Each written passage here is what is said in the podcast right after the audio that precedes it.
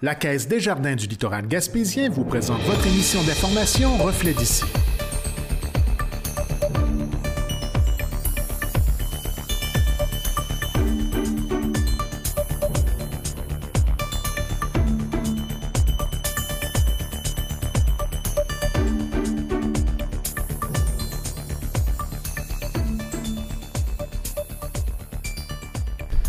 Bonjour et bienvenue dans votre Reflet d'ici. Cette semaine, votre émission des nouvelles locales et régionales est rendue possible grâce à la collaboration d'Ariane Auberbon, Jean-Denis Laperrière et Marc Baird.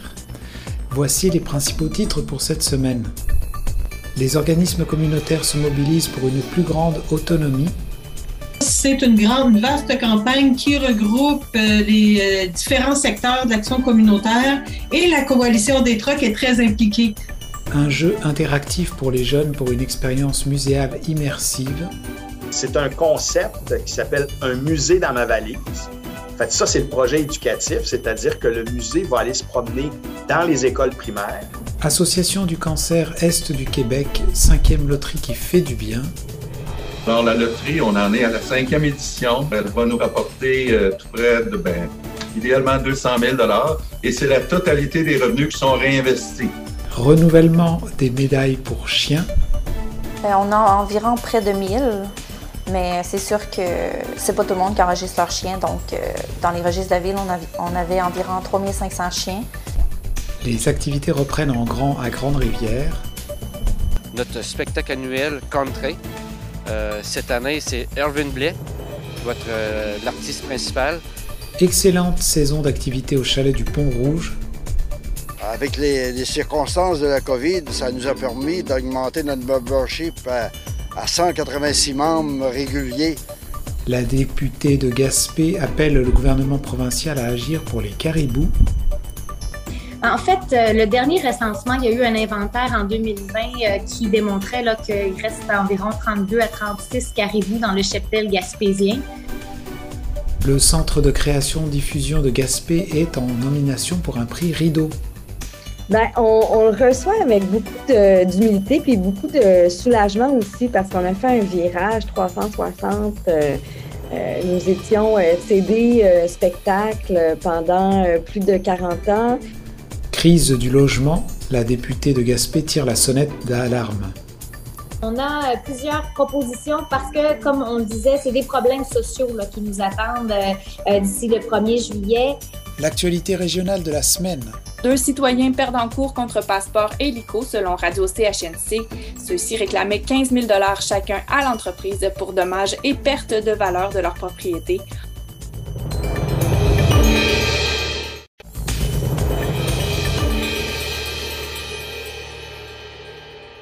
Les organismes communautaires de tout le Québec prennent part à la campagne Engagez-vous pour le communautaire. Ariane Auberbon discute avec Geneviève Giguère, coordonnatrice du Rock Gym des besoins des organismes et des actions qui ont lieu cette semaine dans la région. Alors, il y a un grand mouvement à l'échelle de la province. Euh, c'est la coalition des tables régionales d'organismes communautaires qui lance ça.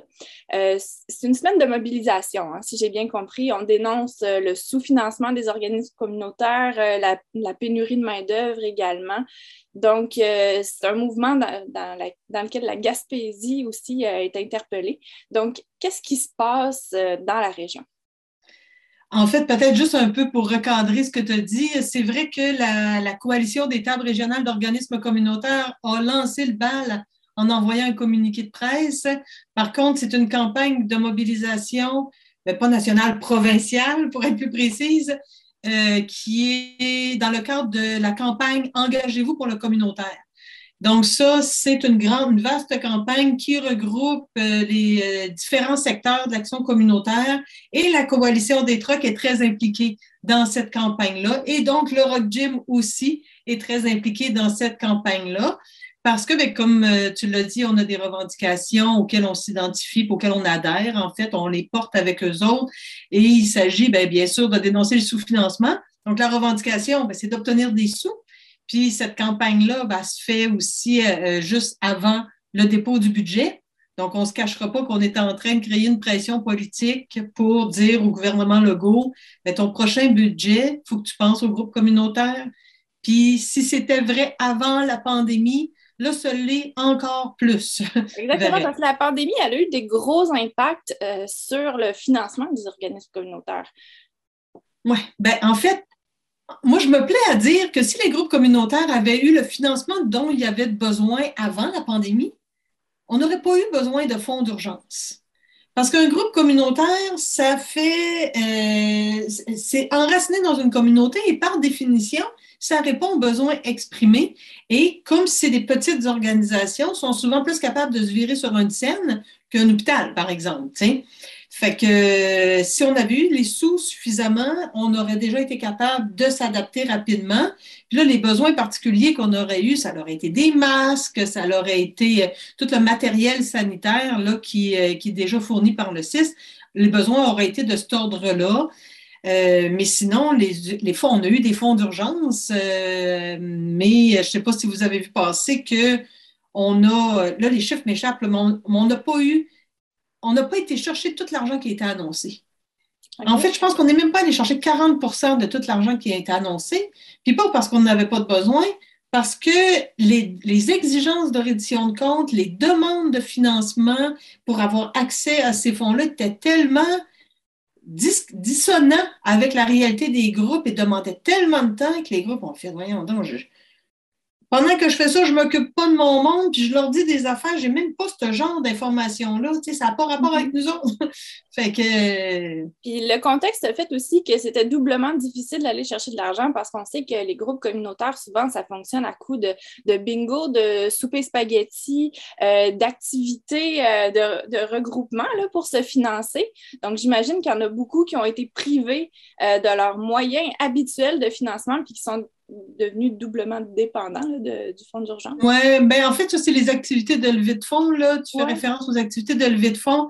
Ça, les activités de levée de fonds euh, sont importantes, mais sont importantes surtout pour s'enraciner dans les communautés, sont importantes pour créer une espèce d'espace d'engagement et de participation citoyenne. Parce qu'on se cache pas avec un Swiss Spaghetti, ça fait partie du montage financier des groupes, mais c'est pas, euh, c'est pas la, la la, part la plus importante du budget. Il y, en a des groupes qui vont chercher des dizaines de milliers de dollars, mais ne euh, sont pas majoritaires. Pas ici dans une, région comme la nôtre. On sature assez vite le milieu. Hein. Mm-hmm. Mm. Exactement.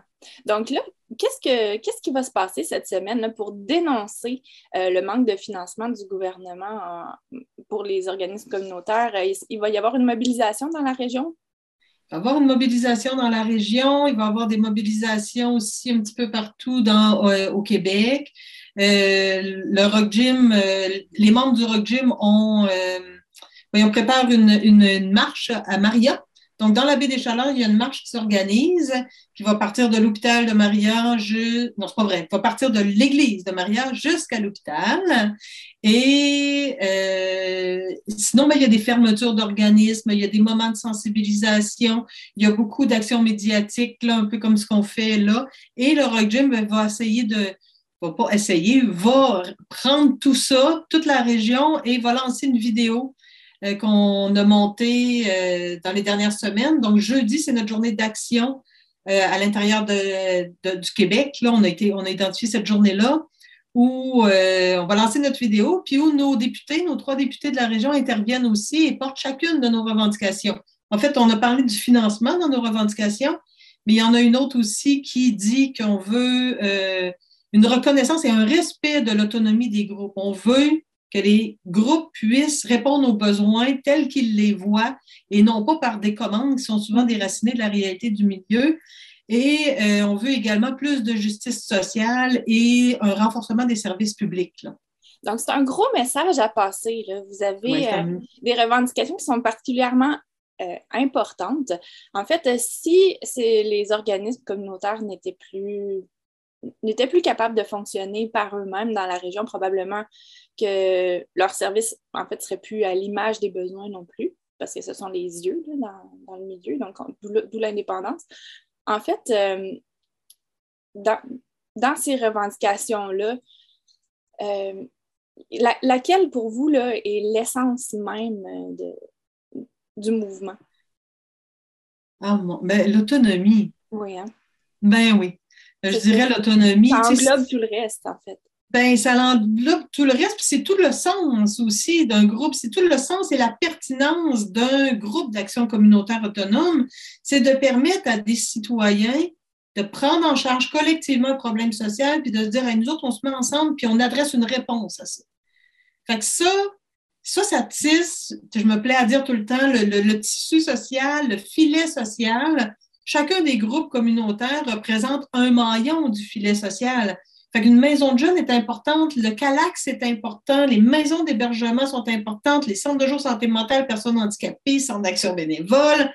Tout ce beau monde-là, on les veut solides ensemble pour qu'ils puissent s'accoter sur un l'autre et faire une belle trampoline sociale. Mais c'est sûr que si on enlève ça, il y a du monde qui tombe Avez-vous l'impression que, euh, ben, justement, je veux dire, on voit à quel point les organismes communautaires sont essentiels. Avez-vous l'impression qu'ils sont pris pour acquis? Ben, je pense que, euh, ben, ouais. Euh, moi, ça fait des années que je suis là. Ça fait des années qu'on travaille à la reconnaissance du professionnalisme. Tu sais, étant sous-financé, souvent, ben, ça faisait des salaires ordinaires. Mm-hmm. Donc, ça remettait en question le côté professionnel des, des employés du réseau comme, du milieu communautaire. Fait que ça, on a beaucoup travaillé là-dessus, mais aussi pour l'augmentation des conditions salariales et des conditions de travail. Je pense que ça, tranquillement, ça tend à, euh, changer un peu, quoi qu'il faut encore euh, le faire valoir. Pris pour acquis, on a comme une espèce de tradition au Québec hein, de prendre soin de son monde. Là, on est comme ça dans la vie aussi. Puis c'est magnifique, c'est notre grande force mais il euh, ne faut pas user le monde qu'ils font à temps plein. Il faut en prendre soin, puis il faut les reconnaître aussi. Euh, puis ça passe par des conditions financières, puis des conditions d'exercice de leur profession, puis des conditions de partenariat aussi. Exactement. Je voyais dans la communauté de, la coalition des tables régionales euh, qu'il manquait 460 millions de dollars en fait, pour les organismes communautaires. C'est vraiment pas rien. On, parle de l'échelle provinciale, mais quand même. donc, selon vous, ces chiffres-là, c'est réel? Oui, c'est très, très réel. Mm. En fait, euh, c'est vrai que ça paraît beaucoup, hein, mais si on fait 460 millions divisé par 4000 groupes communautaires, euh, je me souviens plus c'est quoi, une centaine de mille pièces chaque, là, qui manquent. Mm-hmm. Euh, puis 100 000 dollars, c'est deux petits salaires. deux petits, là. Mm-hmm. Parce qu'il y a des, des, déductions à la source là-dedans, puis il n'y a pas de il n'y a pas de régime de rente et d'assurance collective là-dedans. Fait que tant qu'à moi, je dirais que c'est un salaire avec la vie associative, avec les bureaux, avec. Euh, donc, c'est un petit peu plus qu'un salaire. Mettons un salaire et demi. Euh, donc, ça remet les choses en perspective. Oui, c'est ça. C'est pas tant, là. On va. C'est pas, pas tant. Et ce chiffre-là, il n'est pas basé là, sur une vue de l'esprit non plus. À chaque année, les groupes communautaires doivent euh, exprimer leurs besoins et démontrer euh, pourquoi qu'il y aurait besoin de ça? Qu'est-ce qu'il ferait avec cet argent-là? Pourquoi? C'est quoi les besoins auxquels ils ne sont pas capables de répondre? Dernièrement, il y a comme une espèce de phrase qui m'est venue dans la tête, là, dans toutes ces représentations-là. Le milieu communautaire, il fait du délestage à temps plein. En étant sous-financé, il faut tout le temps qu'on choisisse c'est laquelle des activités, c'est lequel des services, c'est lequel des soutiens qu'on va offrir plutôt qu'un autre et de s'ajuster en fonction des urgences qu'on voit. Fait que ça, ça nous permettrait d'arrêter de délester et en Gaspésie, ça représente 20 millions. donc, du 460 millions, nous, on a besoin de 20 millions là-dedans. Euh, en Gaspésie et aux îles. Puis les groupes en santé et services sociaux, spécifiquement, eux autres, ils en ont besoin de 17 millions ici dans la région. Ils en ont 19 déjà et ils démontrent, sont capables de démontrer sans travailler, sans forcer, là, c'est évident, le, manque, qu'est-ce qu'ils feraient avec ces Donc, ils sont présentement financés à 50% de leurs besoins environ. Oui, Mm-hmm. Oui. Fait que pendant, là, ils font des montages financiers, ils font du délestage, ils font des montages financiers. Fait qu'ils accordent beaucoup de temps à ça, à des redditions de comptes. Ici, dans la région, on est quand même chanceuse, euh, chanceux. On, est, euh, on a des porteurs de fonds régionaux qui simplifient notre vie le plus possible. Fait que ça, c'est assez extraordinaire, mais quand même, on aimerait éviter ça. Exactement. Donc, il y a encore beaucoup de travail à faire. Euh, on va voir les gens sur le terrain cette semaine à Maria, mais on va aussi vous entendre partout aux quatre coins de la Gaspésie. Alors, euh, Geneviève Giguère, merci énormément. Merci, Ariane.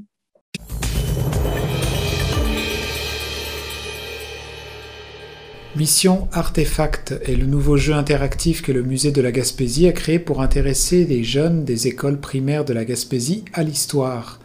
Jean-Denis Laperrière a rencontré le directeur général du musée Martin Roussy pour en savoir davantage sur ce jeu.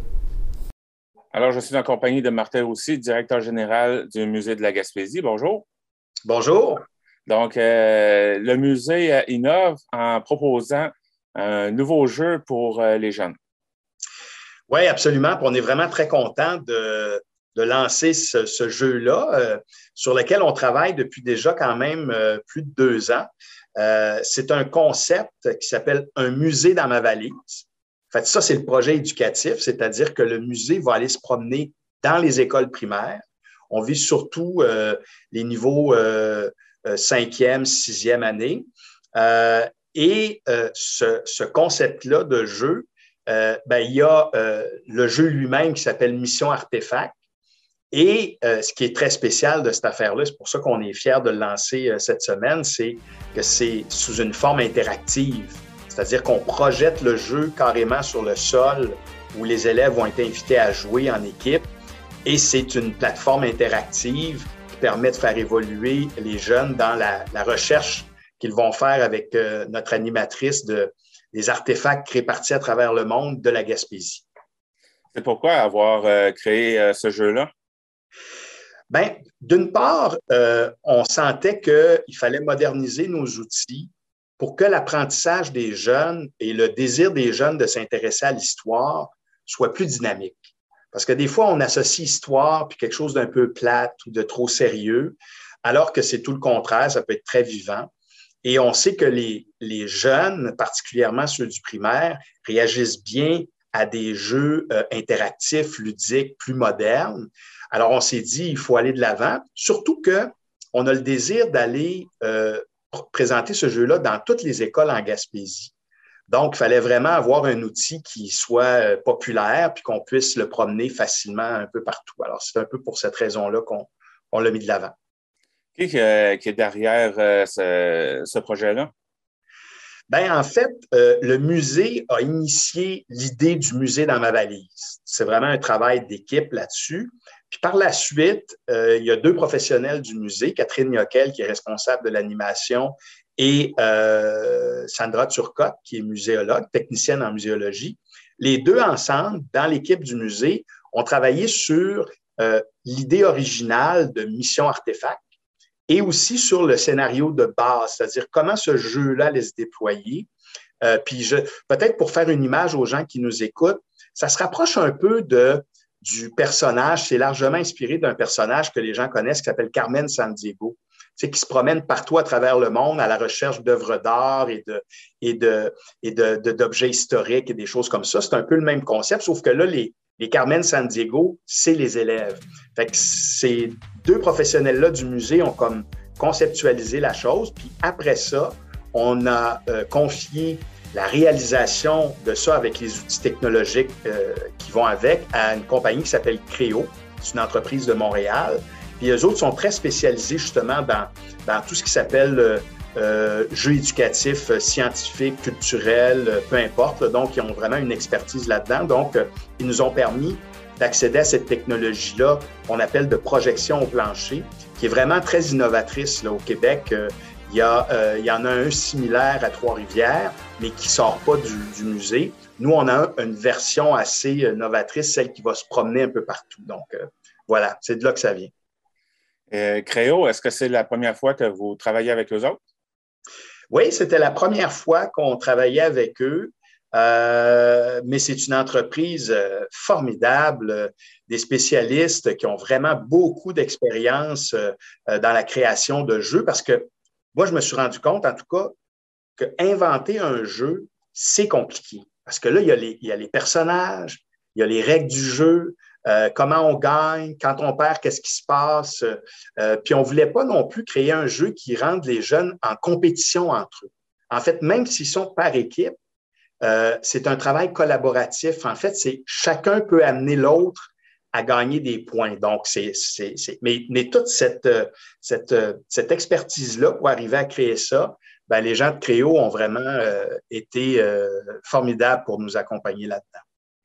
Donc, c'est un jeu interactif. Donc, dans un jeu, ou en tout cas de ce genre-là, il y a une histoire. Donc, c'est quoi l'histoire derrière le jeu?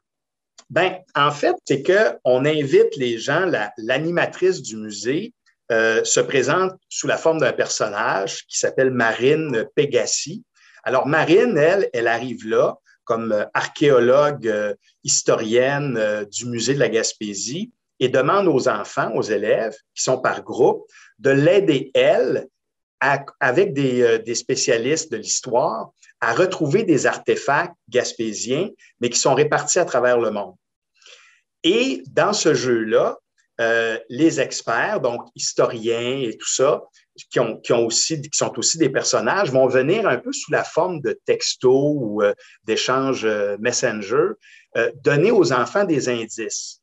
Mais là, il faut faire attention, c'est qu'il y a aussi deux personnages, des vilains de cette affaire-là, qui sont Ego et Solo, qui font partie d'une organisation criminelle qui s'appelle Pillard, euh, eux, c'est deux agents qui viennent donner des indices pour tromper les jeunes, pour les envoyer dans une mauvaise direction. Alors, il faut que les, jeunes, avec les indices qu'ils reçoivent, ceux qui reçoivent et qui ne savent pas si c'est vrai ou pas, arrivent à trouver les bonnes réponses. Et puis, c'est comme ça que le jeu évolue jusqu'à ce qu'on ait retrouvé euh, les trois artefacts qui sont, euh, qui, sont répartis dans le monde. dans le, communiqué, ça, disait bon, ça commence le 24 février, mais que ça allait être dans les écoles pour la, la, saison 2022-2023. Euh, oui. Est-ce que c'est parce que les écoles vont avoir euh, ce projet-là avec eux autres ou c'est parce que là, c'est plus euh, comme c'est plutôt comme une présentation le 24, puis après ça, là, vous faites ça de façon. Oui. Ben, C'est-à-dire que le, jeu a suivi plusieurs étapes. il y a eu l'étape euh, de, l'idéation, après ça, de la réalisation, des maquettes, et après ça, l'objet lui-même, qui a été soumis à différents tests. On a invité des jeunes pour faire des tests encore à l'intérieur du musée, donc entre nous, en, huis clos. Et puis, après ça, on s'est dit qu'il faut, le tester dans une école. Alors, c'est l'étape où on est rendu. On fait ça à l'école Saint-Rosaire parce que c'est une école qui est tout près du musée. Et euh, on a développé avec eux justement un, partenariat pour le développement de ce jeu-là.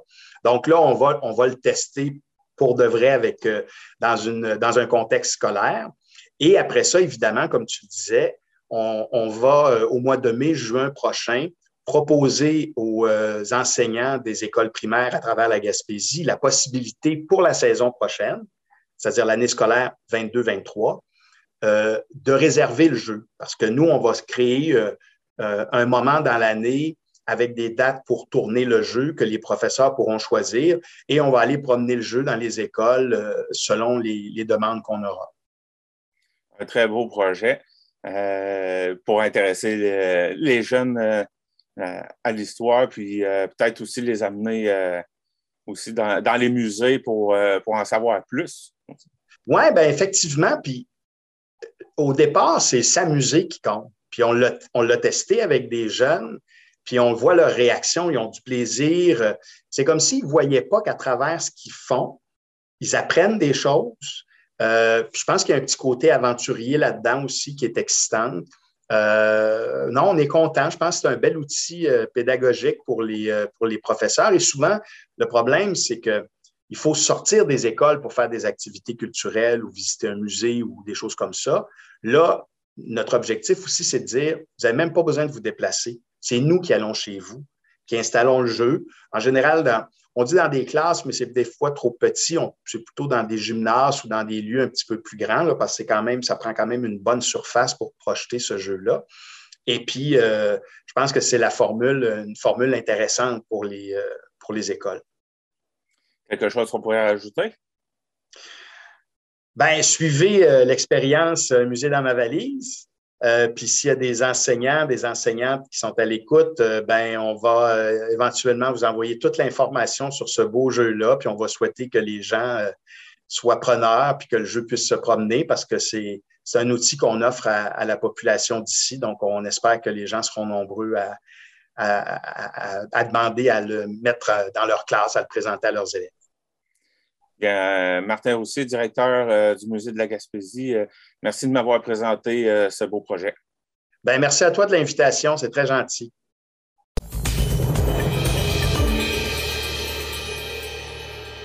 Association du cancer Est du Québec a lancé la cinquième loterie qui fait du bien. Jean-Denis Laperrière a assisté à la conférence de presse. L'Association du cancer Est du Québec lançait le 16 février dernier la cinquième loterie qui fait du bien, une activité de financement important pour l'association, étant donné le montant qu'elle doit amasser chaque année, selon Daniel Beneteau, président de la SEC. Pour à chaque année, on doit, ramasser euh, autour de 1,5 million de dollars dans le milieu, dans toute euh, l'Est du Québec, auprès de, des personnes, auprès d'organisations, auprès des entreprises. Alors, c'est un défi énorme. Alors, la loterie, on en est à la cinquième édition. Elle va nous rapporter tout près de ces 20 000 billets à 10 dollars. Alors, elle va nous rapporter euh, tout près de, ben, idéalement 200 000 dollars. Et c'est la totalité des revenus qui sont réinvestis euh, en service. C'est une loterie. Euh, la loterie nous a rapporté plus d'un demi-million à date. Alors, c'est impressionnant en quatre ans. Cette année, la SEC offrira 13 prix dans le cadre de cette loterie qui totalise 20 775 Joseph Fortin, directrice du financement, nous dresse la liste des prix. Euh, le premier prix, un chèque cadeau de Beaulieu d'écart d'une valeur de 3 000 Le deuxième prix, un chèque cadeau d'ameublement Tanguay d'une valeur de 3 000 le troisième prix, un forfait cure marine aquamère Talospa d'une valeur de 2 975 Notre quatrième prix, un vélo électrique offert par pièce d'auto économique d'une valeur de 2 300 Un cinquième prix, un chèque cadeau de la CEPAC Jules Dumont-Albert d'une valeur de 1 500 Un sixième prix, un chèque cadeau de Métro Est du Québec d'une valeur de 1 000 Et le septième prix au treizième prix, il s'agit de sept chèques cadeaux d'une valeur de 1 000 chacun, totalisant 7 000 Plusieurs services sont donnés grâce à l'argent amassé par la loterie et autres financements. Daniel Beneteau nous donne quelques exemples. D'abord, notre hôtellerie que je mentionnais de 75 lits, la plus grosse au Québec, bien, c'est l'hébergement. C'est un hébergement extrêmement chaleureux, humain, avec énormément d'activités d'accompagnement pour toutes les personnes qui viennent ici. Une nuitée chez nous pour quelqu'un qui a le cancer, ça coûte 28 pièces pour une nuitée, puis ça inclut le déjeuner et le dîner. Alors, évidemment, c'est, c'est, faible comme coût, mais on peut avoir un prix comme ça euh, grâce finalement à, l'argent qu'on récolte annuellement, à toute l'aide du, euh, du milieu. La chimiothérapie maintenant est administrée dans 16 euh, cliniques d'oncologie ou à peu près là, dans tout l'Est du Québec. Alors, nous, on offre des massages légers à la personne pendant son traitement de chimio qui dure des heures interminables, dans souvent une température très froide, pour des raisons euh, cliniques. À chaque personne qui débute un traitement en un traitement de chimio dans l'Est du Québec, dans une des cliniques, on offre, et à Rimouski, évidemment, on offre une trousse réconfort. C'est une trousse qui contient une couverte très, très chaude pour garder la personne au chaud pendant son traitement. On a une gourde d'eau de qualité car elle doit boire beaucoup d'eau. Euh, puis on a des choses pour l'occuper pendant ses heures de traitement. Puis on a aussi une carte signée, une carte de bon soin signée par un enfant d'une école du voisinage. Alors, euh, pour réconforter, encourager la personne qui subit des traitements. Les billets dans la MRC du Rocher-Percé sont disponibles aux endroits suivants. CarQuest Pièces d'auto de Chandler et Grande-Rivière, Dixie de Chandler, la Fondation de l'hôpital de Chandler, Pharmacie Jean Coutu de Chandler et Vitroplus Zibart de Pabo. Vous pouvez également acheter les billets en ligne au asec.org ou en contactant Myriam Ward au 88 724 0600 ou le 1 800 463 0806 poste 2006. C'était Jean-Denis Laperrière à Grande-Rivière.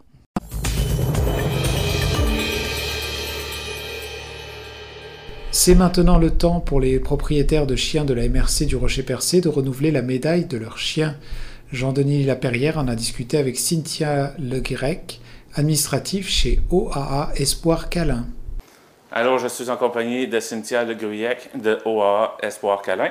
Bonjour. Bonjour. Ça va bien? Ben oui, toi? Oui, merci. Donc, euh, c'est le temps de, l'enregistrement euh, ben, pour les médailles euh, des chiens. avant d'embarquer là-dedans, c'est pourquoi que les, que les villes parce que là, je pense que ça va faire deux ans que c'est vous qui gérez les, les médailles pour chiens. Donc, c'est pourquoi que les, les, villes ont décidé de, de vous confier ce, ce mandat-là. Oui, c'est ça. C'est notre deuxième année. Donc, on entame la deuxième année. Puis, les villes, quand ils ont eu euh, ce contrat-là, ils pouvaient le donner à un organisme ou encore de continuer de payer quelqu'un pour faire du porte-à-porte pour les médailles. Puis, euh, ils ont décidé de nous, de nous donner ce contrat-là. Puis nous, ça nous permet de, ça leur permet d'économiser aussi des sous, puis nous, ça nous permet d'avoir euh, le refuge. C'est pour ça. Dans, dans, le fond, de pouvoir avoir des, installations qui sont euh, plus appropriées. Plus adaptées, oui, c'est ça. On a des salles chiens quand on doit euh, récupérer des chiens qui ont été retrouvés errants ou des choses comme ça. On, on peut les garder ici 48 à 72 heures. Fait qu'on a des salles chiens adaptées pour ça. Ça, vous ne pouviez pas le faire avant, ça? Non, c'est ça. À l'ancien refuge, on n'avait pas de place. Donc, euh, ça nous a permis de pouvoir euh, rénover avec l'agrandissement de ce nouveau refuge-là. Donc, euh, c'est le temps des, du renouvellement. comment, ça, comment ça se passe? Bien, la première année, ça s'est passé, nous, avec l'aide des bénévoles, on a fait beaucoup de téléphones, on a fait un peu de porte-à-porte. Mais sinon, là, maintenant, on a un nouveau système. Puis, on a rentré avec la date que les médailles ont été achetées l'année passée. Puis, il y a un courriel qui s'envoie automatiquement pour les personnes qui doivent renouveler. Donc, à la date du renouvellement, les personnes reçoivent un courriel. Puis, ils peuvent renouveler directement à partir du site Internet. ils peuvent faire le paiement directement là-dessus ou encore ils peuvent venir ici, mais on a encore un, certain travail à faire là-dessus parce que c'est pas toujours facile. Euh, on, il y a des, on a beaucoup, tu sais, les, les, villes ont des archives de chiens, mais tu sais, il y a des chiens qui sont décédés. Certaines personnes ont, ils ont acheté des chiens. Fait que nous, souvent, ça fait pas partie du, du registre des villes quand c'est des nouveaux. Fait que c'est plus difficile de cette partie-là. Donc, euh, des chiens, euh, vous en avez combien euh, environ qui sont enregistrés? on a environ près de 1000. Mais c'est sûr que c'est pas tout le monde qui enregistre leurs chiens. Donc, euh, dans les registres de la ville, on, avait, environ 3500 chiens. Mais euh, c'est ça. souvent, on, appelle, puis euh, ils nous disent on n'a pas de chien, mais on peut entendre le chien japon en arrière. Fait que on a vraiment des. C'est vraiment difficile de ce côté-là, mais on a un projet étudiant qui, s'en vient pour cet été pour engager une personne qui va faire du porte-à-porte. Et que les personnes ne pourront pas dire on n'a pas de chien. Fait que, mais euh, l'enregistrement du chien, euh, c'est obligatoire. Est-ce qu'il y a quelque chose que vous pouvez faire euh, pour, pour inciter les gens à, venir enregistrer?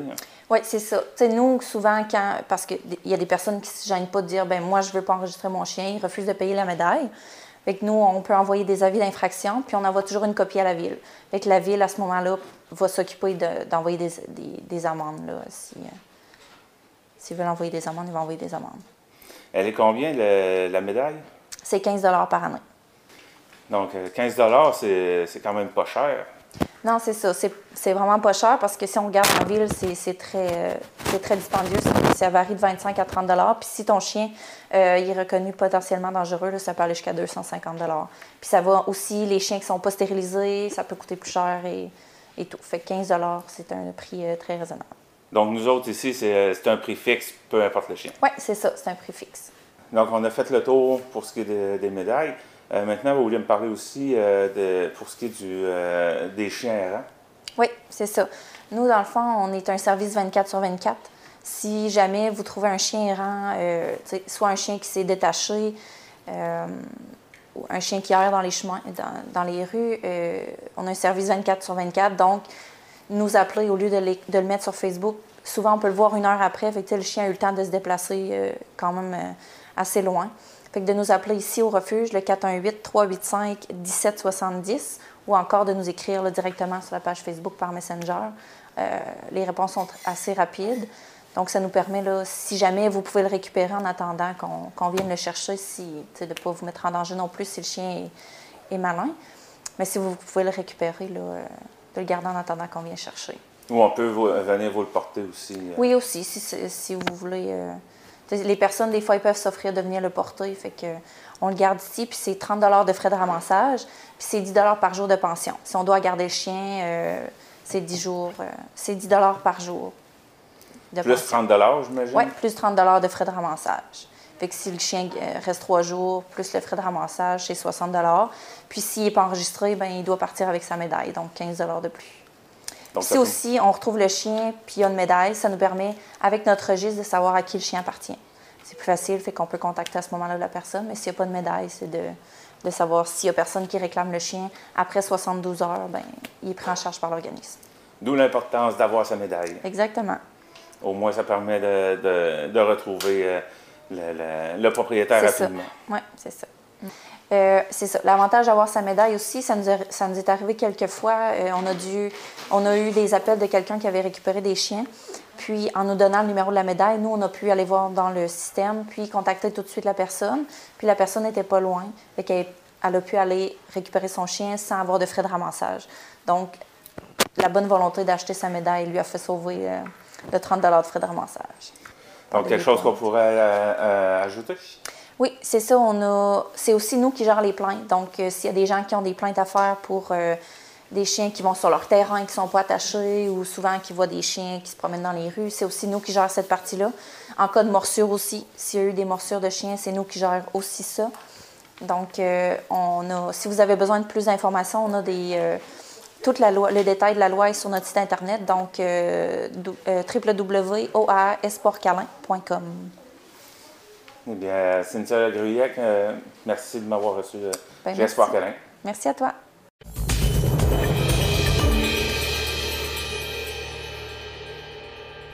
Les activités recommencent en force au complexe sportif des Jardins de Grande-Rivière. Jean-Denis Laperrière a rencontré Denis Baudin, conseiller responsable des loisirs à la ville de Grande-Rivière, et Julie Fournier-Lévesque, directrice générale de Courant culturel Rocher-Percé.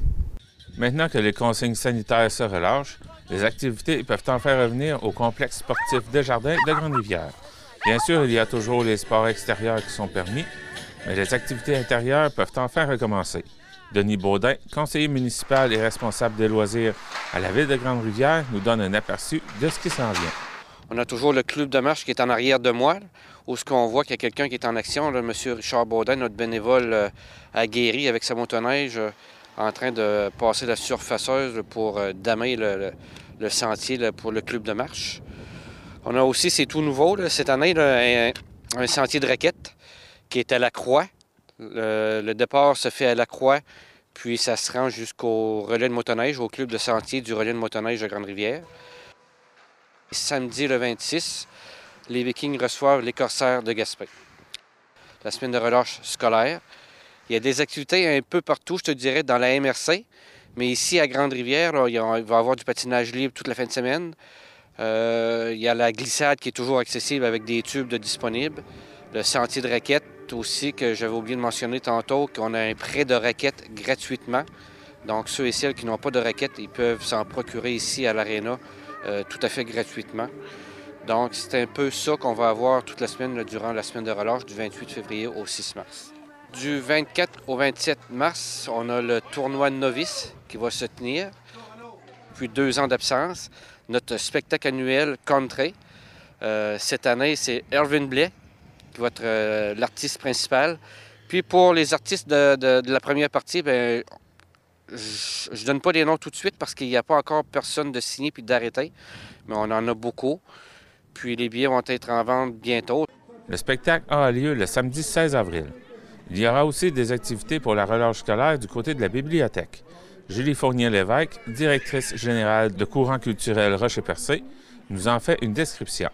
Pour euh, la semaine de relâche 2022, on a trois activités à la bibliothèque euh, municipale de Grande-Rivière et à la Joujoutech. En fait, toutes les, tous les informations que je vous donne là, vous allez être capable d'aller les retrouver sur la page Facebook de la bibliothèque puis sur le site de la ville de Grande-Rivière. Donc, inquiétez-vous pas pour toutes les, dates et les heures, mais c'est très simple. On a trois activités. Donc, le lundi, euh, de 13h30 à, non, de 13h, pardon, à 15h30, on a une activité d'échecs, en fait, de jeu d'échecs C'est Madame euh, Thérèse Mercier, qui est bénévole, très impliquée à la bibliothèque, qui a eu cette idée-là, puis qui va être là. Donc, nous, on va avoir des plaquettes de jeux, mais on invite les gens aussi à apporter les leurs. C'est pour tout âge. Puis, euh, c'est ça, c'est ouvert, euh, puis vous n'avez pas besoin de réservation. Donc, ouvert à tous, sans réservation. Euh, après le, le, mercredi, le 2 mars, à 6h30, il y a une activité d'heure du compte en pyjama. Donc, on demande, euh, on invite les, euh, les petits-enfants à venir en pyjama, apporter leur doudou. C'est Orbi qui va être là. Puis, la particularité, c'est que Orbi lira pas nécessairement ses livres, mais c'est des sélections de ses, de, de ses livres coup de cœur de l'hiver. Donc, il y a une thématique hivernale. puis, c'est ça par contre, pour cela, il y a besoin d'une réservation. Vous pouvez soit passer par la page Facebook euh, de Courant culturel, vous pouvez appeler au 418-385-2100 ou vous pouvez aussi euh, écrire à info à commercial courantculturel.com euh, voilà. Puis finalement, le samedi, le 5 mars, on annonce la réouverture de la Joujtec. La Joujtec était fermée depuis un certain temps là, lié à la pandémie. Donc, on réouvre, ça ce samedi 5 mars. C'est de 10h à midi. Donc, euh, il y a du prêt de jeu qui se fait et il y a du jeu sur place qui se fait aussi. Puis donc, comme on réouvre, c'est-à-dire qu'on reprend l'horaire habituel, c'est-à-dire le premier samedi euh, de chaque mois. Toutes les activités à la bibliothèque sont gratuites. C'était Jean-Denis Laparrière à Grande-Rivière.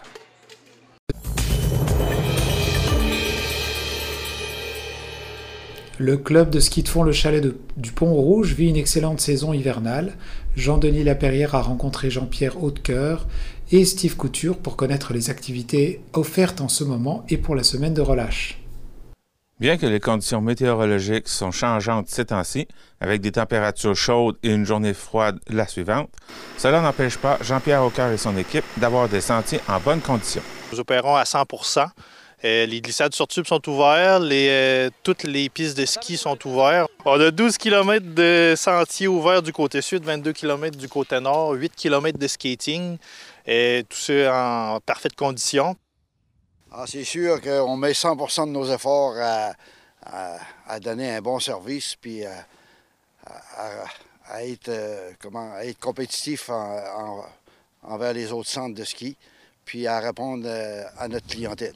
Le chalet du Pont-Rouge offre également une nouvelle piste de skating. Euh, le skating, en fait, c'est une piste entretenue, mais sans les, sans les canaux qu'on fait normalement en, en, ski de fond. Donc, il faut y aller en pas de patin. Il a aussi son offre pour la semaine de relâche. Euh, on tient à vous inviter durant la semaine de relâche, euh, surtout le mardi, je crois. Mardi, le 1er mars, oui. On va avoir une activité de tir sur la neige avec euh, les érables de la Passion. Ça va se passer en après-midi entre 1h et 4h. Puis, cette journée-là également, la MRC, on reçoit les des clients euh, organisés par la MRC du Rocher-Percé pour les glissades.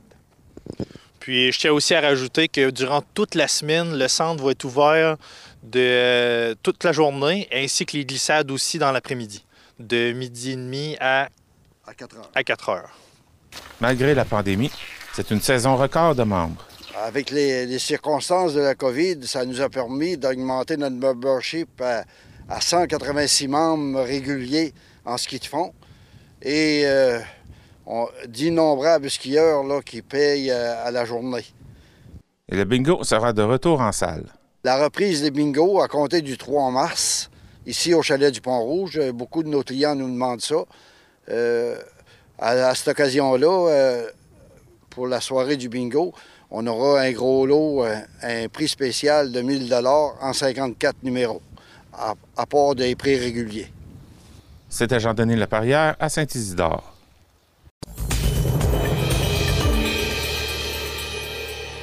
Mégane Perry-Mélençon dénonce l'inaction du gouvernement provincial dans la préservation du caribou de la Gaspésie. Elle en discute avec Ariane Auberborn. Aujourd'hui, en entrevue, je reçois Mégane Perry-Mélençon, députée de Gaspé. Bonjour. Bonjour. Alors, on va parler de caribou. Donc, euh, dernièrement, vous avez fait une sortie euh, accompagnée de votre collègue Pascal Bérubé pour parler justement du sort euh, des caribous en Gaspésie. Décrivez-moi un peu, qu'est-ce qui se passe? Quelle est votre position? En fait, le dernier recensement, il y a eu un inventaire en 2020 qui démontrait qu'il reste environ 32 à 36 caribous dans le cheptel gaspésien. donc, c'est encore une baisse importante là, de l'espèce.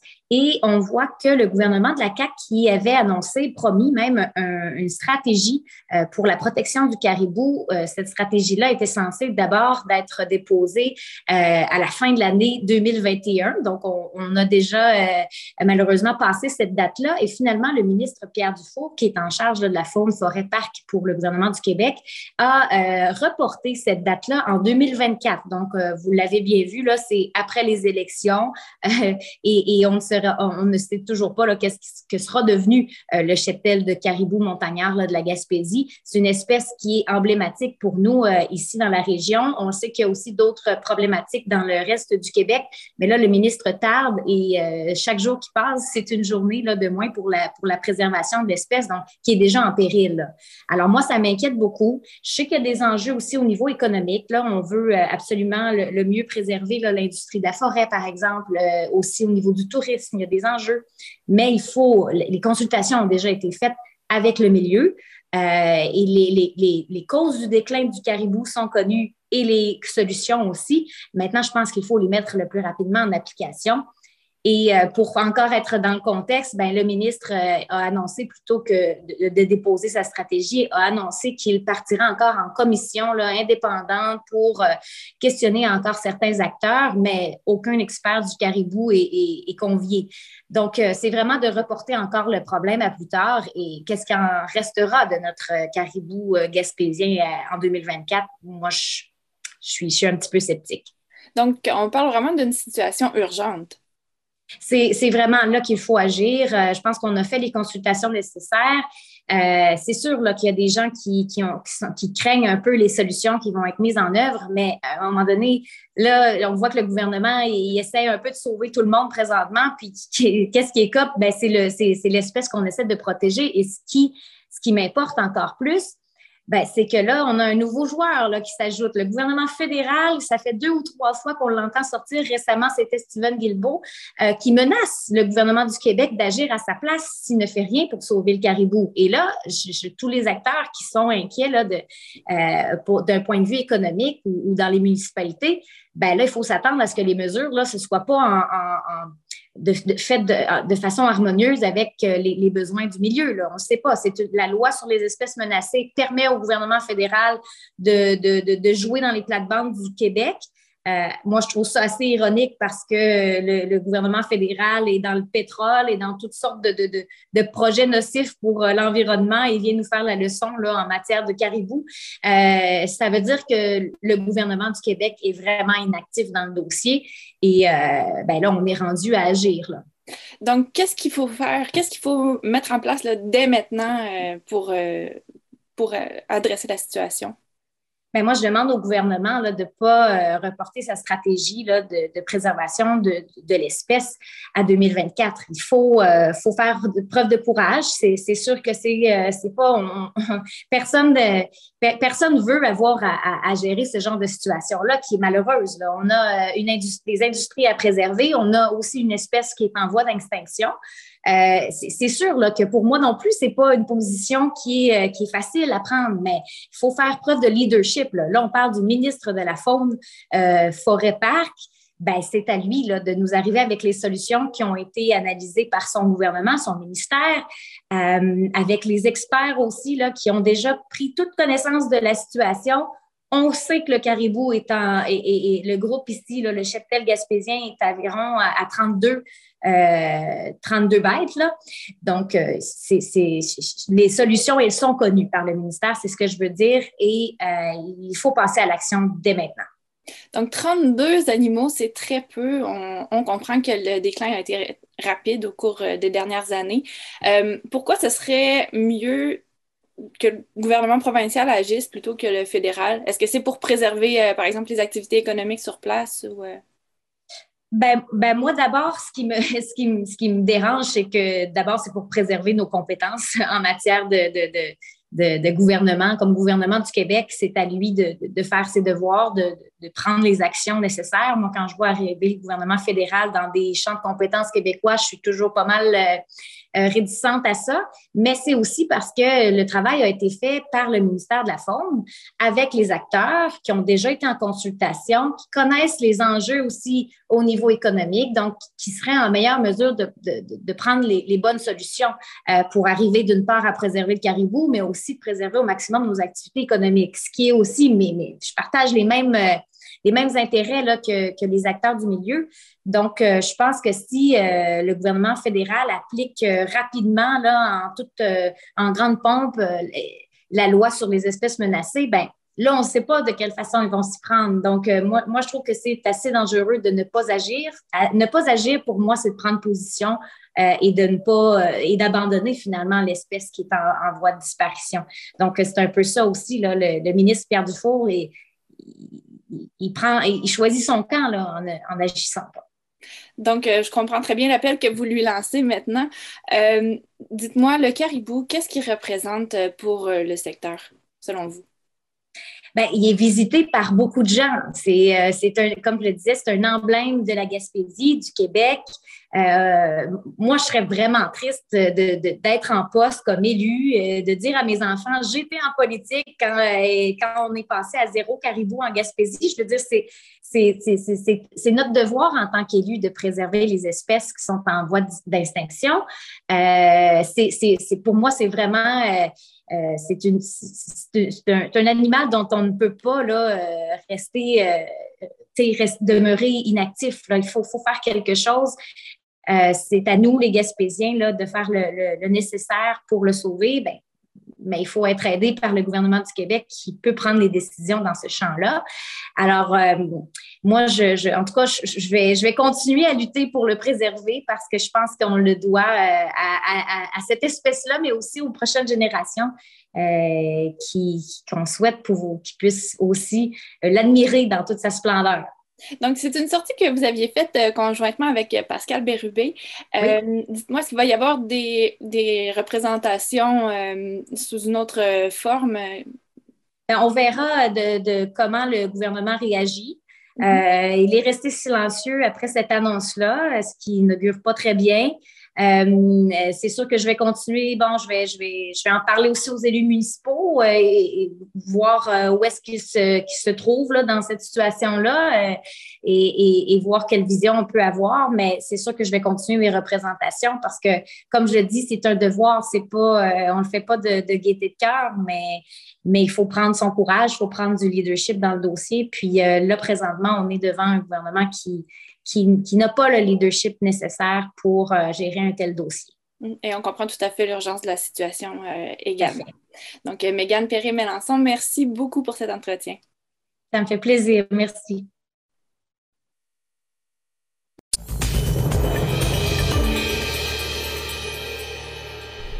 Le Centre de création-diffusion de Gaspé fait partie des finalistes pour un prix Rideau catégorie communication et marketing. Ariane Oberbond en discute avec la directrice générale José Roussy. Bonjour. Bonjour. Alors, on a une bonne nouvelle hein, vous concernant. Euh, donc, euh, votre centre de, création et diffusion est en nomination pour un prix Rideau dans la catégorie communication et marketing euh, pour les 60 spectacles et moins. C'est un prix qui est extrêmement prestigieux. Comment vous, vous recevez cette mise en nomination? Ben, on, le reçoit avec beaucoup d'humilité puis beaucoup de soulagement aussi parce qu'on a fait un virage 360. Euh, euh, nous étions euh, CD spectacle pendant plus de 40 ans. Donc, le, le, CD voulait dire comité de diffusion de spectacle à l'époque. Euh, dans les années 70 euh, où euh, la corporation a été fondée. Donc, c'est sûr que là, on avait besoin d'ancrer davantage le, C et le D, justement. Et cette identité-là, création, diffusion, allait de soi parce que c'est ce qu'on faisait depuis quelques années et donc de l'affirmer comme ça, d'affirmer réellement l'identité qu'on est. Euh, qu'on est devenu avec le temps aussi. La diffusion change, évolue. Euh, euh, les diffuseurs pluridisciplinaires dans lesquels nous sommes dans les catégories de diffuseurs, nos rôles ont, été appelés à changer aussi avec la pandémie. Donc, ça a été vraiment une fierté de recevoir cette nomination-là. Comment ça fonctionne, ce processus-là de mise en nomination? Est-ce que c'est vous qui soumettez un projet ou vous êtes nominé par vos pairs ou comment ça marche? En fait, on soumet un projet euh, pour euh, la catégorie de prix et euh, il y a un comité de pairs qui se réunit et sélectionne justement les nominés pour la grande, la grande soirée de gala où est-ce qu'on va savoir les gagnants. Donc, c'est ça, vous avez déjà passé à travers un premier filtre, là, vraiment, ce qui est vraiment excellent. et puis, le gala, savez-vous à quel moment ça va avoir lieu? Le 17 mai à Québec, euh, au Capitole. Donc, on a très hâte. Toute l'industrie euh, des diffuseurs euh, pluridisciplinaires va être là. c'est un moment qu'on attend tous. Ça devait être en février. Ça a été remis à cause justement des aléas de la pandémie. Et là, pour la toute première fois, on va être réunis depuis plus de deux ans où est-ce qu'on ne s'est pas vu tout le monde ensemble. On en a bien besoin. L'industrie a besoin de se d'être dans le vrai, dans le vivant, d'être euh, euh, connecté avec euh, justement l'humain.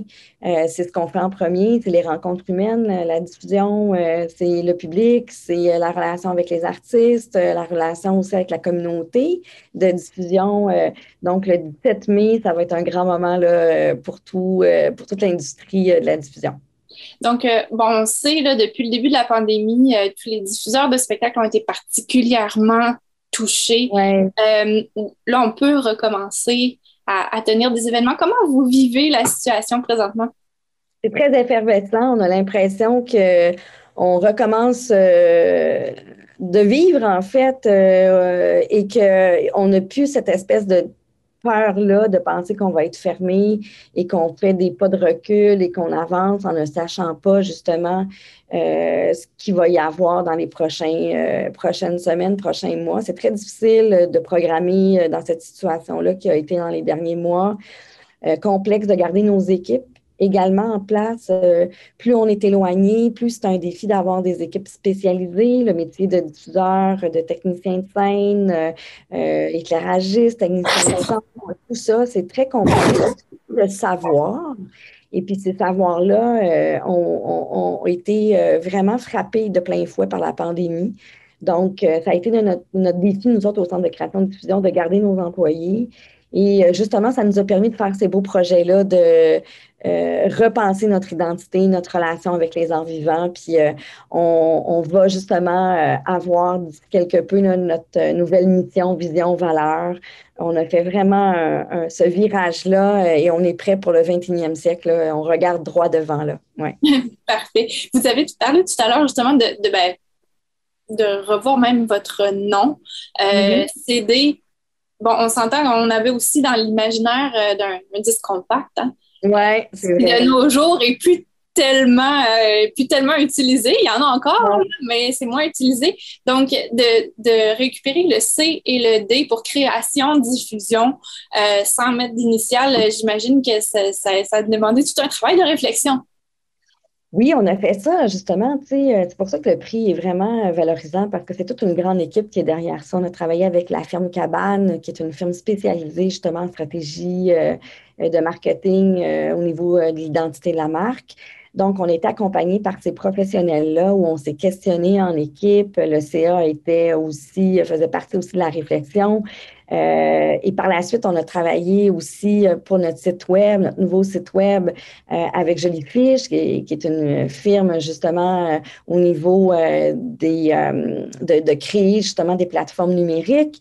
On a travaillé avec Éric Deschamps, qui est un photographe professionnel de, la faune et de la flore gaspésienne qui habite Capcha, qui a eu cette générosité-là du cœur de nous confier ces images magnifiques où on peut justement afficher clairement notre nouvelle identité. justement, notre, notre star chez nous, c'est la faune, la flore, nos, nos orignaux, les caribous, les ours, les renards et nos rivières, nos poissons. Donc, on est super content de ça. Et on a travaillé également avec, euh, on travaille toujours avec l'agence 4 pieds 11 au niveau de la stratégie numérique, marketing, communication. Donc, c'est vraiment un, virage au niveau des communications également, dans toute la transversalité des communications, que ce soit numérique, que ce soit là, un à un avec euh, euh, les gens. On a créé un magazine cet automne qui s'appelle le CCDG Magazine. On a créé le balado, un balado qui s'appelle le CCDG Le Balado. Il va y avoir plusieurs versions. On est en train de faire la deuxième édition pour le magazine. Et également, on est en train euh, de créer un projet qui s'appelle Les Espaces ouverts, qui va rendre hommage aux arts multidisciplinaires au numérique euh, tout le mois de juin, juillet et août, avec des résidences de création, des rencontres avec le public. Donc, c'est vraiment toute cette créativité-là débordante euh, dans, lequel on s'est plongé en se disant c'est pas vrai qu'on va s'arrêter. Nous, on a, on a, envie de rester vivant, on veut être debout durant la tempête. Puis on regarde devant, puis c'est muet de tout ça que justement on a réussi à créer ces projets-là. Donc, c'est vraiment une fierté pour l'équipe, euh, cette nomination-là. Je vais revenir d'ailleurs sur votre logo. Vous avez un nouveau logo. Euh, je l'ai ici d'ailleurs sur ma, copie du communiqué de presse. Oui. Qu'est-ce que ça signifie? Ben, ça peut euh, inspirer euh, plein de choses. Hein. Moi, la première fois qu'on a eu différentes propositions de cabane, puis quand j'ai vu celui-là, moi, j'ai vu un grand A euh, dans cette image-là. Donc, pour les arts, puis c'était comme important. On y a vu les montagnes, on y a vu aussi la baie de Gaspé. donc, on avait cette, ces, trois, ces trois euh, thème-là qui revenait constamment chez nous, les montagnes, la mer, euh, l'art, la culture. Et puis quand ils nous ont présenté ça, ça a été un coup de foudre. Là, on a fait comme, OK, c'est lui. Euh, et chacun y voyait une partie de, ce que je viens de dire. Là. Parfait. Donc, c'est vraiment, c'est à votre image, finalement. Donc, ce qu'on peut dire, c'est que, bon, au sortir de la pandémie, on en voit beaucoup de diffuseurs là, qui émergent de, de, de, du traumatisme qu'ils viennent de vivre parce que ça a été très, très difficile ces dernières années-là. Euh, de votre côté, euh, c'est plutôt, euh, c'est plutôt le, le, papillon qui sort de son cocon, finalement. Oui, ben en fait, c'est ça. On a pris ce défi-là de la ministre de la Culture qui disait qu'on devait se réinventer. Alors, on a pris ça à bras-le-corps et on s'est réinventé. Parfait. Donc, ben, en fait, euh, tout simplement, euh, je peux vous souhaiter bonne chance pour, euh, pour ce prix-là. Et puis, Josée aussi, directrice générale et artistique au Centre de création diffusion de Gaspé. Merci beaucoup. Merci à toi. Merci.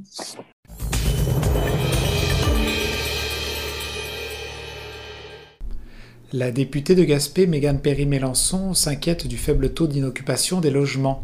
Elle parle de la situation avec la journaliste Ariane Oberborn. Bonjour. Bonjour. Alors, on va parler de logement. Euh, vous avez pris position cette semaine euh, dans, en fait, dans le contexte de la crise euh, du logement qui, qui sévit dans la région, très peu de taux d'inoccupation. vous craignez même des, problèmes d'ici au 1er juillet là, où, tout le monde va déménager. Donc, parlez-moi un peu de la situation. Ben, comme vous savez, j'ai hérité du dossier de l'habitation euh, comme porte-parole euh, sur les dossiers nationaux. Donc, on est en train de travailler des propositions au Parti québécois pour euh, résoudre la crise qui sévit un peu partout au Québec et on le sait là, en Gaspésie. Et on a vu encore des données récentes là, de la SCHL qui parlait de taux d'inoccupation encore très bas pour plusieurs villes dans la Gaspésie. Alors, on a plusieurs propositions parce que, comme on le disait, c'est des problèmes sociaux là, qui nous attendent d'ici le 1er juillet, étant donné qu'il y a une hausse du coût de la vie, l'inflation qui, qui, est galopante de plus en plus euh, de, euh, les loyers augmentent et ça met une pression vraiment énorme sur beaucoup de gens qui étaient déjà un peu fragilisés par la pandémie, des gens, des aînés, des, des parents, des mères ou des pères monoparentales. Donc, c'est vraiment eux qui vont être encore plus affectés là et euh, disons qu'on voit, euh, on a vu des cas là, un peu partout au Québec, peut-être pas euh, en Gaspésie là, comme tel, mais on n'est pas à l'abri de hausses abusives des coûts des loyers parce que une construction de logement qui s'est faite là, il y a cinq ans et moins, ben, il y a une clause F sur le bail qui permet à un propriétaire d'augmenter drastiquement là, le coût de ses loyers sans avoir de plafond. Donc, on a vu là, des, des, des, des, évictions déguisées. malheureusement, des gens qui se sont retrouvés à la rue parce qu'ils n'étaient pas capables de payer les nouveaux, les nouveaux taux. Donc, ça, ça fait partie de nos propositions.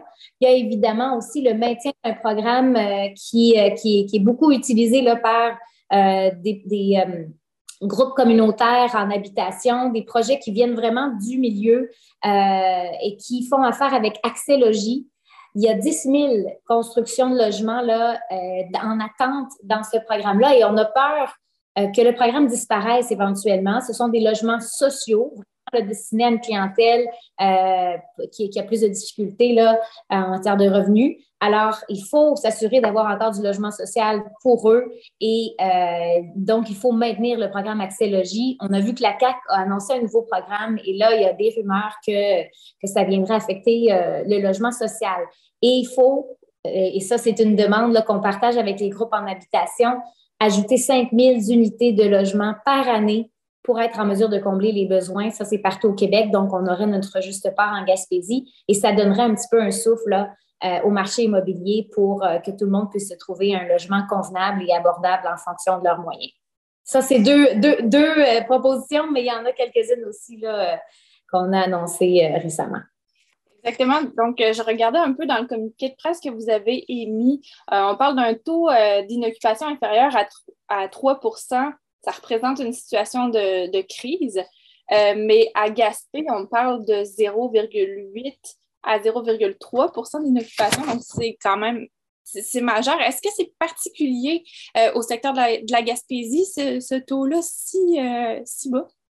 Oui, bien là, on a donné l'exemple justement de Gaspé qui est à 0,8% et quand on parle d'un logement à deux chambres, on tombe à 0,3% de taux d'inoccupation. Donc, on est vraiment presque à zéro logement de, euh, sur le marché. Alors, on voit, ça, correspond à ce qu'on a entendu sur le terrain avec des initiatives comme la vidéo qu'on a tournée à l'automne dernier, qu'on on avait des gens de toutes les, situations, euh, soit des professionnels de retour à Gaspé, soit des gens avec moins de revenus, euh, des aînés. Ça touche vraiment beaucoup de personnes et, euh, et, c'est pour ça qu'il faut vraiment là, donner un coup de barre et s'assurer qu'on ne soit pas pris dans une crise sociale parce que Gaspé, en plus, et, et, tout le comté, en fait, là, la région de la Gaspésie est beaucoup plus est attractive, fait beaucoup d'initiatives pour attirer des gens. On a besoin de, de, gens sur le marché du travail.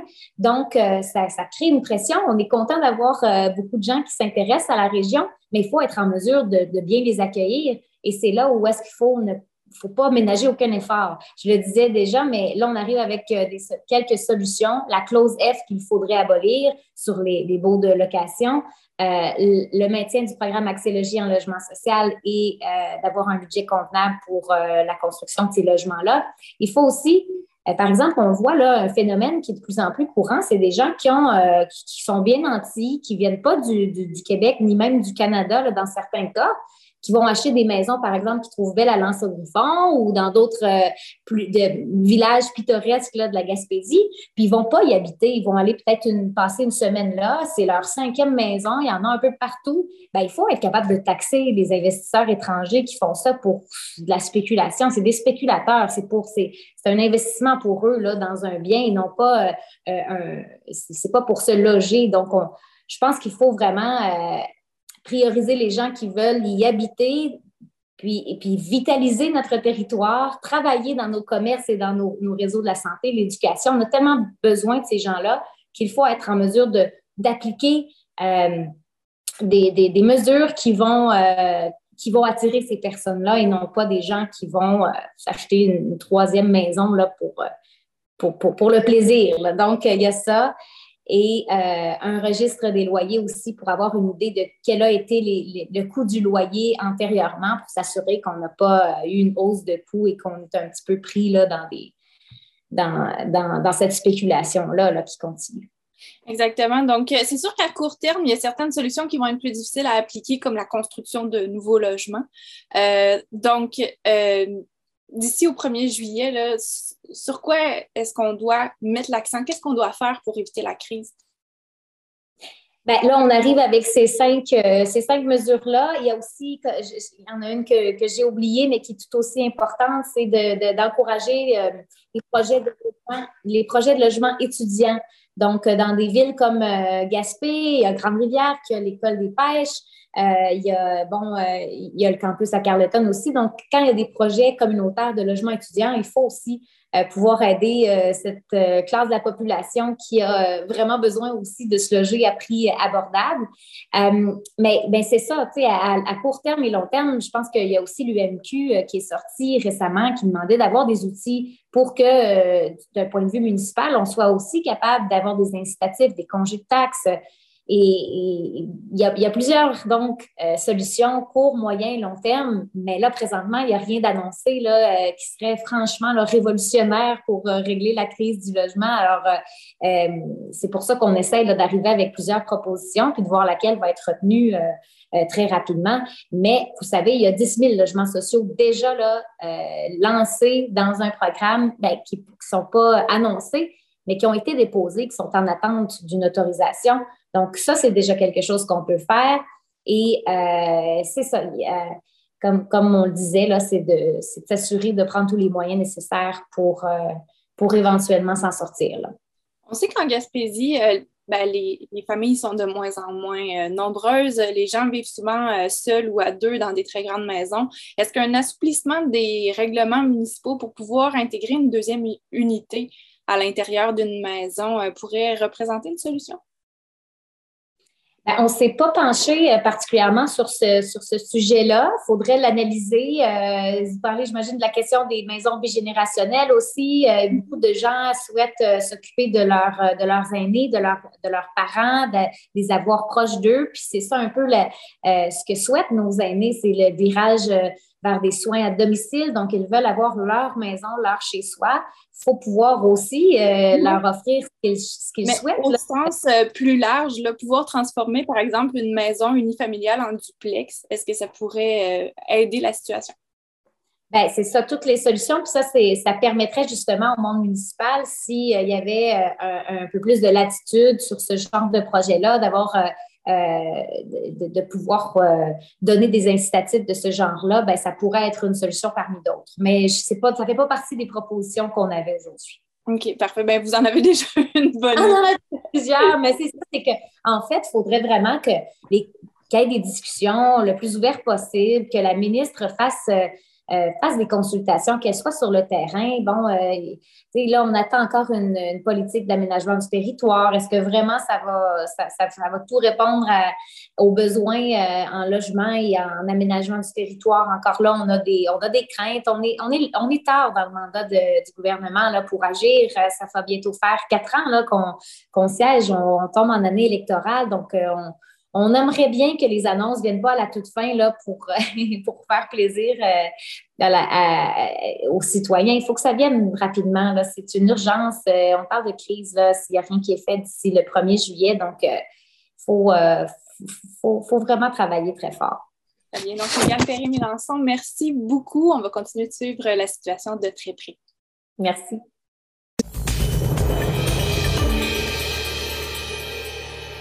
Qu'est-ce qui s'est passé cette semaine dans la région? Ariane Oberbond fait le tour des médias gaspésiens pour nous informer.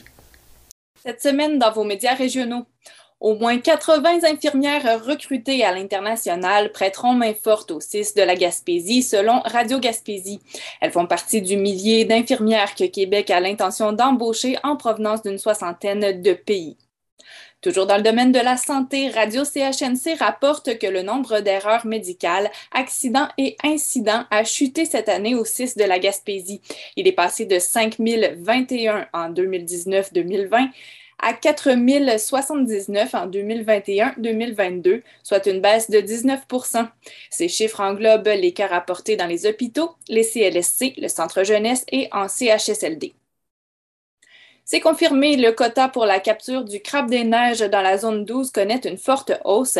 Il passe de 21 500 à 28 500 tonnes pour cette année, selon ce que rapporte Radio CHNC.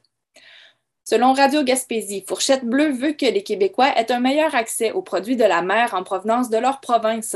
Pour ce faire, l'organisation a participé au premier salon dédié aux produits de la mer à Rivière-du-Loup, visant à créer des maillages entre toutes les étapes de la chaîne, du pêcheur au consommateur, en passant par la distribution, les transformateurs, les restaurateurs et les commerçants. Radio-Canada indique que l'exploitation forestière s'intensifiera dans certaines zones, alors que d'autres seront protégées à long terme dans la région. La démarche vise l'augmentation des superficies protégées et exigera que l'exploitation se fasse dans des zones plus circonscrites. Ma Gaspésie rapporte que même si la Gaspésie a connu une croissance de 10 de l'emploi au cours de la dernière année, c'est tout de même la région qui connaît le plus haut taux de chômage au Québec. Les municipalités demandent, via la Fédération québécoise euh, des municipalités, à être tenues au courant de la fermeture de puits d'hydrocarbures sur leur territoire. Cette demande est formulée dans le cadre des consultations entourant le projet de loi 21 sur la fin de l'exploitation des hydrocarbures en province.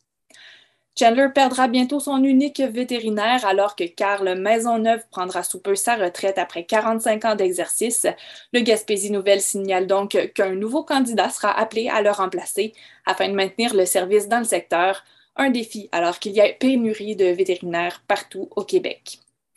Sur la scène judiciaire, Marie-Josée Comeau et Roger Vibert de Percé sont reconnus coupables d'avoir exploité deux personnes handicapées et ont été condamnés en décembre dernier à verser un montant de 86 505 Le couple a décidé de porter sa cause en appel, annonce Radio CHNC. Et finalement, deux citoyens perdent en cours contre passeport hélico selon Radio CHNC. Ceux-ci réclamaient 15 000 chacun à l'entreprise pour dommages et pertes de valeur de leur propriété en raison des nuisances causées par les tours d'hélicoptères offerts en été. Voilà qui fait le tour de vos sujets d'actualité. Reflet d'ici était une présentation de votre caisse des jardins du littoral gaspésien.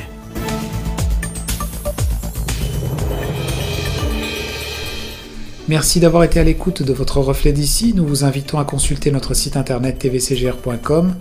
Vous y trouverez nos émissions qui sont aussi disponibles sur nos chaînes YouTube, Facebook et Twitter. N'hésitez pas à nous laisser vos commentaires ou joindre notre équipe de journalistes à l'adresse journaliste tvcgr.com ou directement sur Facebook. Si vous souhaitez vous impliquer et vivre l'expérience en audio-vidéo, sachez que nous offrons de la formation. Vous pouvez nous contacter au 418 385 3909 et nous vous invitons à partager avec nous vos expériences, envoyez-nous vos photos et vidéos ou informations, et nous serons ravis de les diffuser en fin d'émission. Merci beaucoup, à la semaine prochaine.